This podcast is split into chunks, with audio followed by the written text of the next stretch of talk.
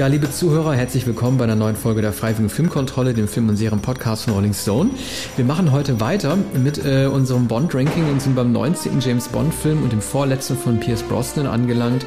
The World is Not Enough. Die Welt ist nicht genug. Und wir beginnen äh, wie traditionell mit der Musik und spielen den Song ein von äh, Garbage. The world is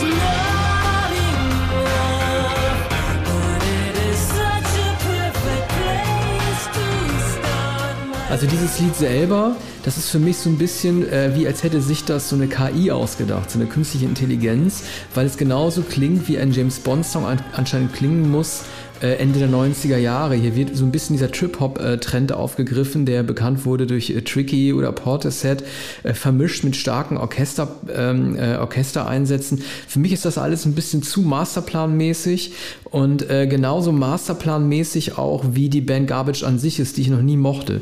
Ich mochte die Konstruktion dieser Band nicht. Ich mochte irgendwie diesen äh, affektierten Punknamen Garbage mochte ich nie. Das wirkt halt wie einer, der gerade mal übrig geblieben ist. Vor allen Dingen diese vier Musiker, die man hier sieht, Shirley Manson als auch Butch Vig und die beiden anderen, die keiner kennt, die hätten im normalen Leben doch nie zueinander, zu, nie zueinander gefunden. Also diese junge Frau mit diesen drei Alten. Das wirkt für mich fast wie eine Castingband. Mhm. Man muss auch dazu sagen, ähm, sie haben Glück gehabt, dass sie 99 noch dieses Lied machen durften, denn sie waren längst keine Stars mehr. Ne? Ihr erstes Album was ja auch so ein bisschen so Windows 95 mäßig Version 2.0 genannt wurde oder 2.0, das war ja damals irgendwie sehr in.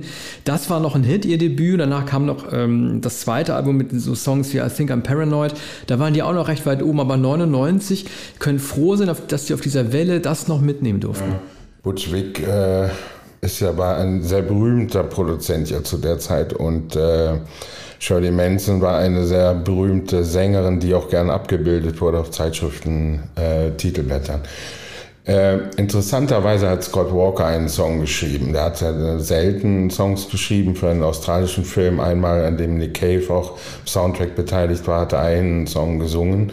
Und äh, der Song, den er hier vorgestellt hat, der sollte eigentlich in den Abspann äh, wenigstens genommen werden. Ich glaube, äh, Blame It On Me oder der, dergleichen, oder The Blame Is On Me. Und äh, auch, auch dort wurde der Song nicht verwendet. Er ist aber trotzdem auf der Soundtrack-Platte vorhanden. Für den Abspann wurde ein Remix dieses Garbage-Songs dann äh, verwendet. Ne? Das wäre doch interessant gewesen. Scott Walker, äh, der zwar Amerikaner ist, aber in äh, Großbritannien gelebt hat und oft für den Briten gehalten wird, da zu hören. Ne? Ja, Jedenfalls wäre er die größte Stimme gewesen, die man sagen, gehabt er hat, hätte. Er hat ja eigentlich Bond. eine Bond-Stimme. Ne? Er hat ja. eigentlich hat er eine Bond-Stimme ja. von der, von der Ton, äh, ja, Tonalität. Aber wie bei Pulp hat man sich sozusagen gegen das Anspruchsvolle entschieden oder gegen, auch gegen das Überraschende entschieden. Ich muss mal dran denken, er hat für den Film Mary Queen of Scots von 71, da hat er für John Barry ähm, den schön betitelten Song This Way Mary gesungen, also als Anweisung an, an die Königin Mary. Das war auch eine Soundtrack-Arbeit, die lag aber schon relativ lang zurück, das müsste 71 oder so gewesen sein. Ja, und der, dieser australische Film, ich glaube To Heaven to Hold, war 94, 95 um die Zeit von Tilt, als er also schon sehr experimentelle Alben gemacht hat. Eigentlich seit 84 der Climate of Hunter, dann lange Pause und dann kam er mit Tilt 95 zurück. Also in der Zeit war er einigermaßen umtriebig. In den letzten Jahren hat er ja äh, immerhin auch noch vier, fünf, sechs Platten gemacht. Ja. Ähm, ich möchte nochmal ähm, auf David Arnold zurückkommen äh, mit seiner nicht bemerkbaren Musik. Es gibt ja Komponisten, die sagen, dass Musik, Soundtrack-Musik dazu gemacht sein dürfte, dass sie möglichst wenig auffällt. Mir bringt das nichts. Ich hatte jetzt gerade, weil ja auf Amazon alle Bond-Filme online gestellt wurden, äh, mir nochmal diese Doku an angeguckt ähm, über die Soundtracks, diese einstündige über die Komponisten. Ähm, da musste ich fast schon lachen. Da wurde David Arnold auch vorgestellt und dann hat man ihn über den grünen Klee gelobt, weil es ihm doch gelungen sei, das Bond-Motiv, das bekannte Monty Normans und von John Barry dann später arrangierte, in einer perfekten Orchesterversion aufzuführen und wurde dadurch so ein bisschen wie so ein Soundtrack-Gott verklärt. Da frage mich doch, äh, was wird denn heutzutage eigentlich gehuldigt? Also es kann ja nicht sein, dass es nur um die äh, neu, äh, äh um das neue Arrangement oder die neue Version eines Klassikers geht, und du dafür, und du dafür schon wie eine Koryphäe gehandelt wirst. Das ist mir in diesem Fall mit David Arnold, der auch hier keine bemerkenswerte Musik gemacht hat, einfach viel mhm. zu wenig. Ja, diese Dokumentationen sind natürlich parteiisch. Ne? Man wird also kaum etwa eine Kritik an Barbara Broccoli finden oder Albert Lewis oder die, oder äh, ich habe, glaube ich, ähm, bei dem äh, bei der letzten Besprechung den Drehbuchautor Fierstein als Feinstein bezeichnet. Vierstein hat diesmal auch wieder geschrieben mit zwei Co-Autoren. Ähm, ich, finde das eine ähm, einigermaßen gelungene Arbeit. Es sind natürlich wieder die verschiedenen exotischen äh, Schauplätze. Hier haben wir noch Aserbaidschan. Also ich komme jetzt äh, schon wieder zur nächsten Kategorie. Ach, wir, wir schließen, wir schließen wir die Musik ab. Jo, zwei. Hm, ja, zwei. Ähm, wir bei der letzten Sendung, das hat sich auch ein bisschen rausgestellt, gerade auch weil du dich da auch mit auskennst. Äh, wir haben ja nur sieben Kategorien, wir sind irgendwie nie auf, gerade weil früher immer alles, hat man das Gefühl, irgendwie von äh, John Glenn irgendwie äh, ähm, geleitet wurde, haben wir wenig über Regie gesprochen. Wir hatten nie die Regie-Kategorie. Wir können ja vielleicht Michael Apted mal vorziehen und nochmal, gerade weil du dich mit ihm auch ein bisschen besser auskennst, du bist auch großer Fan von Gorky Park, ich ja auch.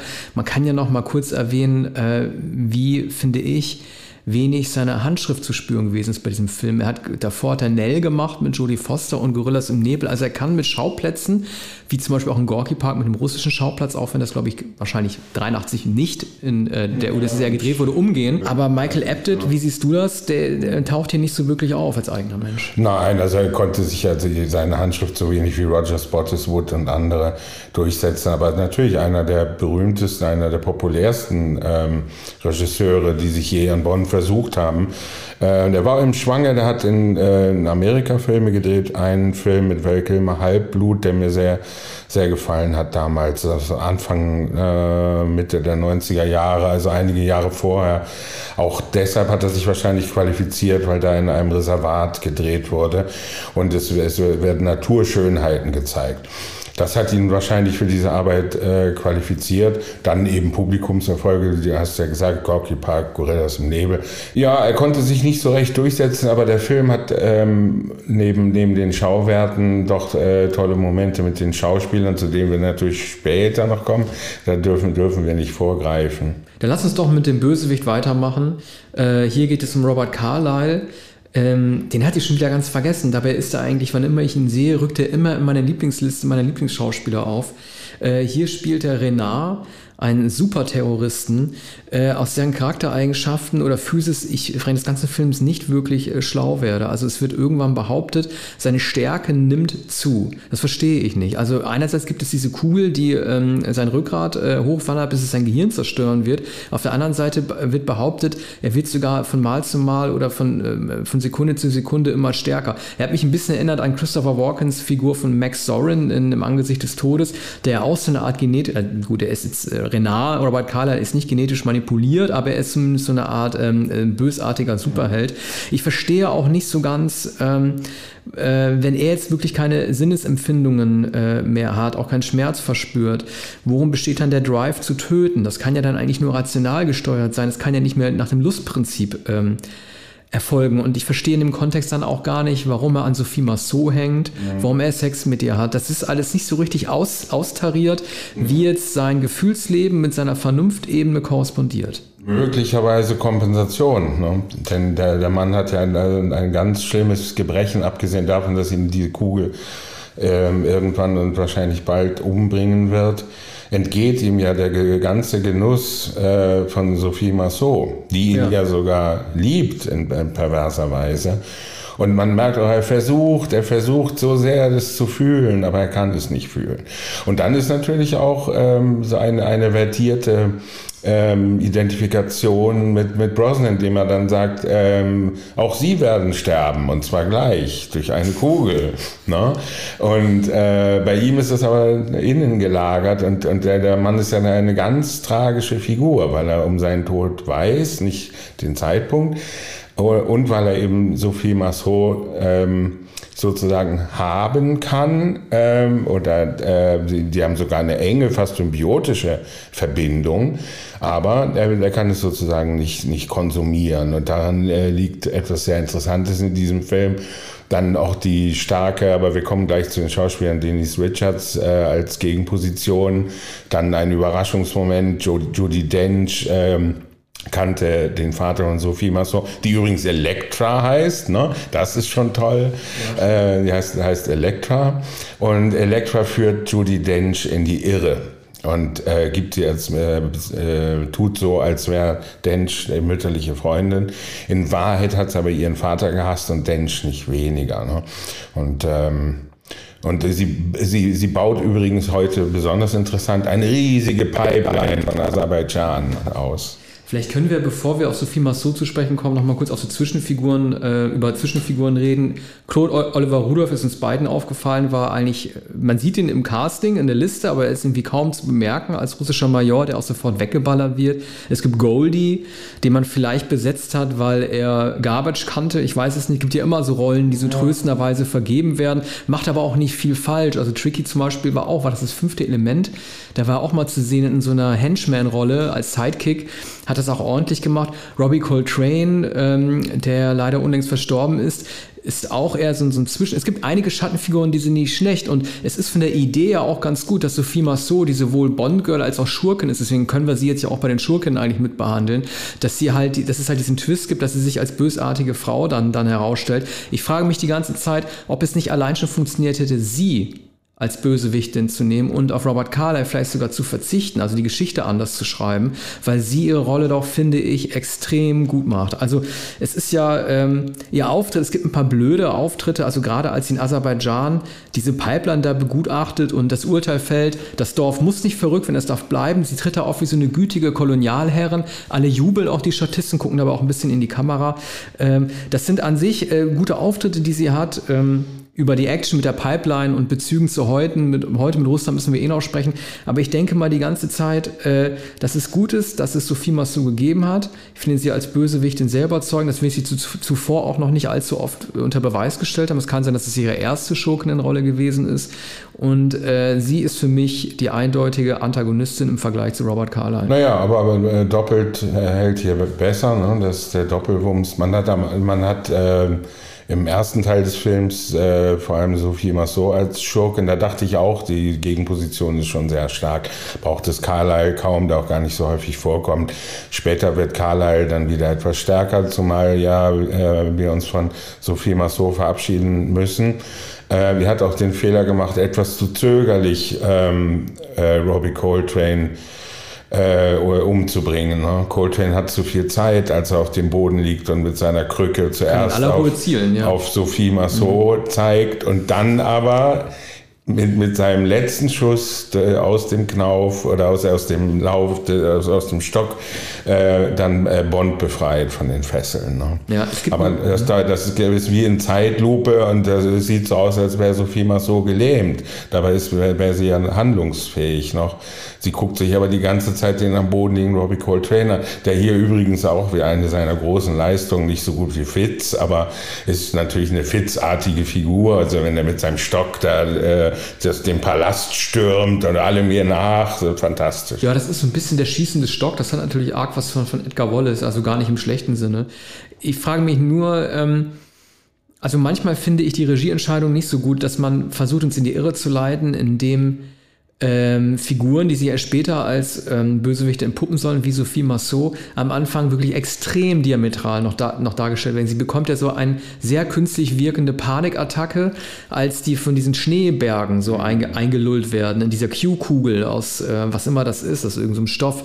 Ja. Da fängt sie an zu schluchzen, kriegt eine Panikattacke. Ja. Das ist schon so schlecht gespielt, dass ich mich, dass es von dem Augenblick an eigentlich klar sein muss, dass sie äh, gegenüber Bond schauspielert. Ja, aber das spielt eben die Figur Figur. Ne? Also es ist nicht von Sophie Massot schlecht gespielt. Sophie ja, ja, genau. Massot muss natürlich spielen, dass äh, die Figur Elektra spielt und Bond etwas vormacht. Bond hat ja eine Ahnung oder Bond spricht es sogar aus. Bond beschuldigt sie. Und, äh, und, und dann muss sie natürlich beleidigt sein und das bestreiten. Und es gibt natürlich Argumente, natürlich ist auch ein erotisches Argument. Ne? Sie sagt, jetzt haben wir zusammen geschlafen, jetzt machst du mir diese Vorwürfe. Ne? Das machen wir nicht nochmal. So, aber äh, Bonn zweifelt. Ne? Bonn zweifelt, ähm, ist dann nicht mehr davon überzeugt, äh, dass sie ihm etwas vormacht und dass sie tatsächlich die Schurkin ist. Und die, äh, also dieses Momentum ist hier äh, sehr gut, hat mich für den Film eingenommen äh, bei allen Schwächen. Und dann, äh, wenn wir nun zu den Schauspielern kommen, ähm, ich, ich, finde hier auch äh, Denis. Äh, ja, wir müssen erstmal bewerten. Ah, wir müssen erstmal die Bösewichten ja. bewerten, abschließen. Ja. Ich gebe aufgrund der Leistung Sophie Massos und äh, auch wenn Robert Carlyle sehr unangenehm anzusehen ist, ich finde ihn eigentlich immer gut, gebe ich dieser Kategorie vier Sterne. Ja, ich will es einzeln sagen. Ähm, Marceau viereinhalb, Carlyle vier, Goldie auch vier. Der ist nämlich der Handlanger von Robbie Coltrane, hält es aber auch nicht sehr lange durch. Ja, gut, dann, dann gehen wir jetzt äh, weiter ähm, an. Ähm, Ach, Robbie, Robbie, Coltrane ist übrigens der, so halber Schurke, halber ne? der, ist, der ist dazwischen. Ja. Der ist natürlich fünf. Ja, die sind gut besetzt, finde ich auch. Ich finde, also jetzt kommen, jetzt gehen wir zu den Girls weiter und ähm, ähm äh, ich werde dir gleich die Gelegenheit geben, den besten Bondliner, äh, Bondliner, One-Liner des Films, nämlich das, was Pierce Brosnan am Ende zu Denise Richards sagt, äh, zu sagen. Kannst du ja. nicht erwähnen. Aber ich wollte ja. nur mal sagen, die. Geologin aus dem Angesicht des Todes, Tanja Roberts, hat eine Nachfolgerin erhalten, mhm. 14 Jahre später endlich, nämlich die Nuklearphysikerin. Mhm. Und du weißt, wie sie heißt. Sag du. Dr. Christmas Jones. Ah, Christmas Jones. Und Pierce Brosnan sagt am Ende zu ihr, Nee, das sollten wir uns noch aufbewahren, glaube ich. Ja. Der, der, letzte Satz des Gut, Films ist, den bewahren wir uns auf. ist also, der beste. Ja, also Denise Richards sieht natürlich ein bisschen aus wie Lara Croft. Ich weiß gar nicht, ob der Film mit Angelina Jolie, ob der erste Tomb Raider da schon gelaufen ist. Jones ist natürlich eine Anlehnung an Indiana Jones. Und ähm, äh, ihre Profession, nämlich die der Nuklearphysik, auch Bond gibt sich als Nuklearphysikerin aus, ist natürlich eine Hommage an die Geologin, sage ich jetzt einfach mal. Ist es wahrscheinlich nicht, aber ich musste daran denken. Ja, es sind besonders. Ähm, äh, es gibt auch in den äh, Filmen danach, also über die Geologin haben wir gesprochen, aber auch in den Filmen danach gibt es ja so steile äh, Atomphysikerinnen und so.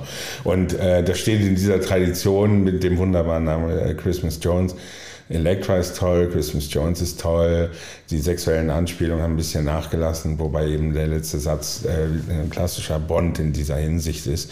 Und, und Richard ähm, äh, läuft durch den ganzen Film und äh, ist ähm, ein sehr guter Gegenentwurf zu Sophie Massot. Ne? Also die, die beiden stehen äh, tatsächlich in einer Rivalität, die viel äh, physischere und auch durchaus wandlungsfähige Denise Richards, äh, die man äh, auch nicht so aus so vielen Filmen kannte, glaube ich. Nein, sie ich, hatte kurz vorher, ja, ja, also sie hat kurz davor Starship Troopers gemacht. Ja, na gut. Ähm, äh, Wild Things kam noch, aber mhm. es stimmt, ab den Nullerjahren. Ah, sie ist die zweite Frau in Wild Things neben äh, Neve Campbell. Neve ja. Campbell. Mhm. Und äh, es kam, kam mir irgendwann zur Ehe mit äh, Charlie Sheen, der wahrscheinlich alle äh, Karrieren ruiniert hätte. Mhm. Äh, es hat schon fast den, den Tom Cruise-Effekt gehabt, dass nämlich jede Frau an, an der Seite dieses Mannes eigentlich nicht mehr so viel zu sagen haben darf, leider in Hollywood. Und äh, dann kamen Ehestreits und so und sie hat sich davon nicht wirklich erholt. Sie müsste jetzt, weiß ich nicht, würde sie auf Ende 40, Anfang 50 inzwischen schätzen, aber sie hat keine großen Rollen mehr gehabt. Das war vielleicht sogar ihre letzte große, aber ich bin dann mir war nicht sie sicher. damals erst 25. Ja, ja, aber das mag sein. Ja. Das ähm, mag sein. Jedenfalls hier sehr gut äh, besetzt und ähm, um es aufzulösen, am Ende, das ist natürlich ein Spoiler, aber am Ende sagt man, ich dachte, äh, Christmas kommt nur einmal im Jahr. Ja. Darüber muss man erstmal nachdenken. Ja, ja, das ist ein guter One-Liner. Ähm, es gibt übrigens noch ein zweites Bond-Girl ähm, in diesem Film, nämlich M. Äh, Judy Dench, die glaube ich im Gegensatz zu den beiden Filmen davor erstmals wirklich in die Action mit einbezogen wird, wenn ich das richtig, äh, wenn ich das richtig abgespeichert habe. Ähm, als James Bond am Ende diesen Vertigo-artigen Turm hochrennt, um Sophie Massot zu stellen, weiß er ja auch, welche Seitentür er blitzschnell aufmachen muss, um sofort äh, die Gefängnistür, in der M gefangen ist, aufzuschießen. Er kann also auch durch Wände sehen. Aber äh, M, und das ist auch wirklich eine Schwäche des Drehbuchs, ich weiß nicht, warum Michael Apted da nichts gesagt hat, die sagt wirklich sehr, sehr blöde und banale Sätze in diesem Film. Sie sagt zum Beispiel, ähm, als ja ihr ihr Weggefährte, äh, dieser Bankier getötet wird, sagt sie folgenden Satz. Und wenn wir die Mörder bis ans Ende der Welt verfolgen müssen, sie bekommen ihre gerechte Strafe. Das ist nun wirklich ein Satz, den, äh, den der Hescher, ne, also äh, sozusagen immer sagt. Das ist ein Standardsatz. Der wäre einfach mehr drin gewesen. Ich frage mich, warum ihr das selber auch äh, zugesagt oder gefallen hat, sowas auszusprechen. Da hätte ich bei den Dreharbeiten schon gleich mich gemeldet und sage, kann man das nicht ein bisschen weniger wie eine Phrase formulieren? Hm. Ja, zumal es bei Bond eigentlich keine gerechte Strafe, die einzig gerechte Strafe ist, äh, dass, äh, dass der Delinquent stirbt. Ne? Eine andere Strafe hat es noch nie gegeben. Ja. Gerichtsverhandlungen kommen nicht vor bei äh, Bond. Mhm. Was würdest du den Girls geben? Also ich gebe ihm, geb ihm drei. Ja, Marceau fünf, äh, Richards vier. Äh, mehr gibt es gar nicht. Ja, äh, Dench. Ne? Ja. Ja, Dench ähm, hat, hat hier eine überraschende äh, und sehr sprechende Gesichtsausdrücke, vor allem als sie den Betrug von ähm, Elektra bemerkt ne? und dann ähm, verhaftet wird und ins ähm, Gefängnis gesteckt wird mit der sicheren Aussicht, dass sie es nicht überleben wird. Aber dafür ist sie dann halt auch wieder zu lange im Gefängnis und sie überlebt es natürlich. Ist auch vier. Also äh, ein sehr gut besetzter Film. Jetzt steigt auch die Gesamtbewertung des Films, merke ich. Erstaunlicherweise, ja. Ähm, ich überlege die ganze Zeit, ob Sophie Massot die erste Antagonistin überhaupt in einem Bond-Film ist, ob es vorher nicht immer nur mit Männern zu tun gehabt hat. Ist klar, es gab ja, hatte schon Antagonistinnen, aber keine so entscheidenden ja. und mächtigen. Ne? Mayday war ja kleiner, ja. Karin Dor war viel kleiner. Schon auch Frauen, die ihn betrogen haben, aber die, ähm, die nicht so stark sind wie äh, Elektra. Mhm. Gut, dann kommen jetzt die Schauplätze dran. Ähm, äh, Renard äh, hält sich ja einmal in dieser brennenden Lavalandschaft auf und nennt es den Rachen des Teufels. Und dann habe ich überlegt, ich kenne das irgendwoher. Ich weiß nicht, ob es Aserbaidschan da noch sein soll oder woanders. Dann habe ich mal so ein bisschen dann recherchiert und das ist wohl angelehnt an den Krater von, ich hoffe, ich spreche es richtig aus, der Weze oder der Wese. Das befindet sich in Turkmenistan. Das ist irgendwie so ein offener, ja, so eine Art ähm, offener Vulkan auf dem man, an deren Spitze man rumlaufen kann, wo aber ständig Feuer brennt. Und da hält er sich ja auf, weil er seinen ersten großen Auftritt bekommt. Ansonsten spielt das Ganze noch in Istanbul und irgendwie im Schnee. Überhaupt, klar, ähm, die geben sich wirklich sehr, sehr viel Mühe, Mühe, verschiedene Klimazonen dort vorzustellen. Du hast äh, eine Schneelandschaft, du hast halt die Wüste und du hast sehr viel, was unterirdisch spielt. Ähm, es ist im Grunde genommen alles dabei. Es bleibt aber auch nicht wirklich irgendwas hängen, weil halt ähm, keine wirklichen ja, wie soll man das sagen? Also es werden irgendwie keine Naturmonumente gezeigt, die typisch sind für das Land, in dem das spielt. Ja, das ist wohl wahr. Die Schauplätze wechseln natürlich schnell, aber Aserbaidschan ist ein großer Vorteil. Der, der, am Anfang ist Bilbao allerdings ein Schweizer Bankier, sodass äh, man Bilbao gar nicht richtig versteht. Aber diese Stadt hatte sich wohl auch beworben. Insgesamt aber äh, Schauwerte genug und für das Kinoende der 90er Jahre äh, durchaus typisch und, und State of the Art. Da würde ich drei Sterne geben. Ja, gebe ich auch. Drei ist okay.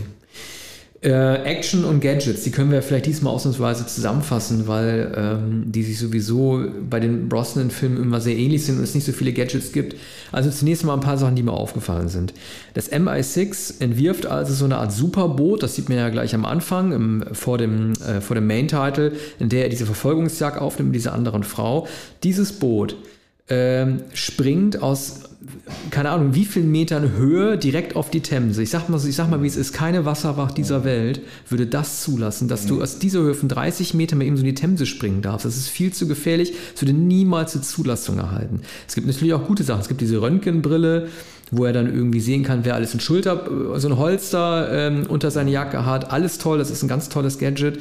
Verbunden ist das halt nur mit so halt sehr, sehr blöden Action-Szenen. Auch hier war wieder Vic Armstrong, äh, der Stuntman, den man von Jana Jones kennt, der Second Unit Director, hätte es besser machen können. Also allein diese Verfolgungsjagd mit diesem Boot ähm, woher weiß Brosnan denn, als er von dem Wasser auf die Straßen wechseln muss, wo er weiter langfahren muss, um dann nach drei Kilometern wieder ins Wasser zu springen und dann hinter, hinter, hinter dieser Schurke wieder sofort die Verfolgung aufnehmen zu können?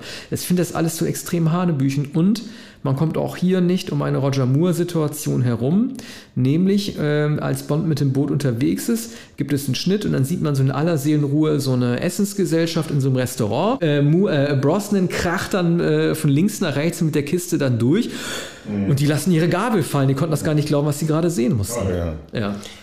Ja, insofern, ähm, da es diesen Moment gibt, bin ich versöhnt, da mich die Action ohnehin nicht interessiert. Also, aber das dann am Tisch sitzen und, und kommt ein äh, Motorboot äh, vorbeigerast, das mag ich immer. Ja, aber guck mal, ich meine, allein diese Szene mit diesen Helikoptern, die im Schnee, die Skifahrer, ja, äh, ja. was soll das? Ja. Das ist für die Erzählung der Geschichte, ähm, dieser Action-Moment hat keinen erzählerischen Nutzen. Den einzigen Nutzen, den es hat, ist, dass Bond sein Gadget, diesen komischen Ballon aufblasen kann und dass man Sophie Massot, äh, Massot zeigen kann, wie sie scheinbar panisch auf Gefahr reagiert, obwohl sie natürlich weiß, dass sie von diesen Leuten niemals getötet werden würde, mhm. was natürlich trotzdem zufällig passieren kann. Ja, sie wollten natürlich äh, Schnee, Ski und Helikopter noch hineinbringen. Ne? Die, die alte Willy Bogner Nummer. Ja. Übrigens, äh, ich glaube auch Leute aus dem Team von Bogner, ich glaube Bogner selbst war äh, vielleicht schon nicht mehr am Schauplatz, ist ja mit, doch mittlerweile schon re recht alt geworden. Äh, wie findest du denn den Einsatz von John Cleese als Nachfolger R von Q? Ja, da lässt sich, lässt sich nicht so viel machen, ne? keine so gute Rolle für, für Cleese. Wen, weniger, weniger effektiv, auch weniger typisch als Coltrane. Ja, der hat sich ja auch nicht durchgesetzt. Ne? Also es gab, ich weiß nicht, ob es in Die Another Day, den werden wir nochmal gucken, ob äh, Cleese da nochmal für engagiert wurde, aber spätestens ab den Crack Bonds war er weg. Ne? Ja, also seltsam. Er hatte natürlich seit ein Fisch namens Wanda keine so großen Erfolge. Gab es doch diese wilde Kreaturen, glaube ich. Mhm. War das vorher? Ich glaube, das war ja. 99, nee, das war, glaube ich, selbes Jahr oder 97. Ja, irgendwie so. Dadurch war er wahrscheinlich, wahrscheinlich wieder im Schwange. Ne? Aber ja. man muss ja sagen, für Wanda hat er neben Kevin Klein vor allem Jamie Lee Curtis verpflichtet. Es gibt jetzt einen Dokumentarfilm über Curtis, in dem es sogar heißt, er habe es für sie geschrieben. Und es hätte gar keine andere Besetzung gegeben, ähm, wenn, äh, außer außer Jamie Lee Curtis. Ja, Curtis ja. hat sich ja äh, zuletzt immer äh, sehr kritisch gegenüber den Rollen äh, geäußert, in denen sie als Prostituierte gezeigt wurden. Ja. Also bei ähm, Glücksritter war das ja der Fall und äh, bei Wanda natürlich auch. Aber sie, sie hatte damals ja schon. Ähm, wobei, wann, wann war denn, wann war denn Wanda 88? Wanda war 88. Ja. Ah, okay, ja. Das hm. war dann vor True Lies. Also da war sie auch noch kein Superstar. Ich finde halt, mir tut es fast ein bisschen like Q zu sehen. Also Desmond, äh, jetzt weiß ich auch nicht, wie spricht man denn aus? Lewin. ja, Lewin. Ich versuche mich immer um diesen Namen zu drücken, aber ja. äh, man, er ist natürlich, muss, muss man auch mal sagen, ohne jetzt despektierlich sein zu wollen, er ist schon ein bisschen tattrig geworden, er hatte wahrscheinlich auch keinen Bock mehr. Das passt natürlich zum Grantler, der sagt zu Brosnan, lass mich mal in Ruhe, ich will ja. gehen. Und äh, sein Auftritt nach unten, äh, das ist auch wie soll man das sagen? Das ist nicht selbstverständlich, dass man sich nach unten verabschiedet und diese Plattform mit ihm absenkt. Er hätte ja auch irgendwie die Tür knallen lassen können oder so. Ja. Ne? Aber er sagt ja, man braucht immer einen Fluchtweg. Ja. Das ist, äh, das ist doch gut gemacht und ähm, einigermaßen lustig. Ja. Aber Llewellyn war doch später noch äh, in Bond-Filmen, oder? Ich wüsste nicht welchen. Also wenn dann nur ja. Die Another Day. Also der neue Q war ja dann Ben Wishaw bei ja. äh, Daniel Craig. Da weiß ich aber nur nicht, ob der bei Casino Royale schon zu sehen war. Nein, aber das war dann ein würdiger Abschluss. Ja, also Action Gadgets zweieinhalb. Ja, einverstanden. Ja. Da kommen wir jetzt zur letzten Kategorie äh, der äh, Bond-Entwicklung. Ein One-Liner haben wir ja schon gesagt. Ich dachte, Christmas kommt nur einmal im Jahr.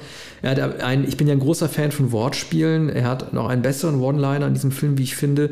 Der wird, äh, da stellt ihm Christmas Jones die Frage, was läuft eigentlich zwischen Ihnen und Elektra?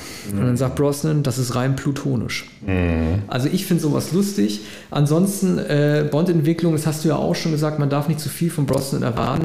Er versucht sich zwar als Nuklearwissenschaftler auszugeben, wirkt natürlich nicht allzu äh, glaubwürdig. Er, äh, Eher noch Bankier. Bankier ist ein bisschen. Am Anfang besser. ist er ja Bankier. Er Bankier. Da, da, macht er ja ein Bankgeschäft äh, in Bilbao. Wir sehen auch wirklich sehr, sehr putzig, wie versucht wird, Bond als verletzbarer Menschen zu zeigen, sowohl körperlich als auch geistig. Körperlich, indem man ihm tatsächlich nach seinem riskanten Einsatz zum Anfang einmal mit so einer Armschlaufe, so einer Armbinde sieht, wie er sich von M was erzählen lässt, lässt, also nach dem Motto, auch Bond kann sich den Arm brechen. Er verliert einmal die Fassung oder er verliert die Fassung, als er Massot entlarvt und äh, sie damit äh, konfrontiert, den Hintergang zu haben. Aber er ist in gewisser Weise auch der Jean Connery äh, Bond, denn er macht ja mit dieser Ärztin rum. So wie Connery das in Feuerball gemacht hat.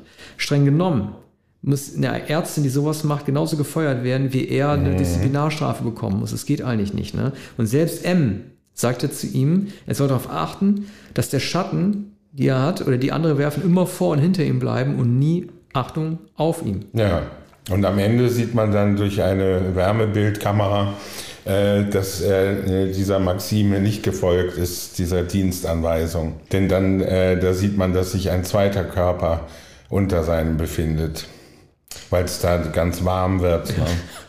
Ich frage mich die ganze Zeit, was war 1999 eigentlich noch ein großer Hit?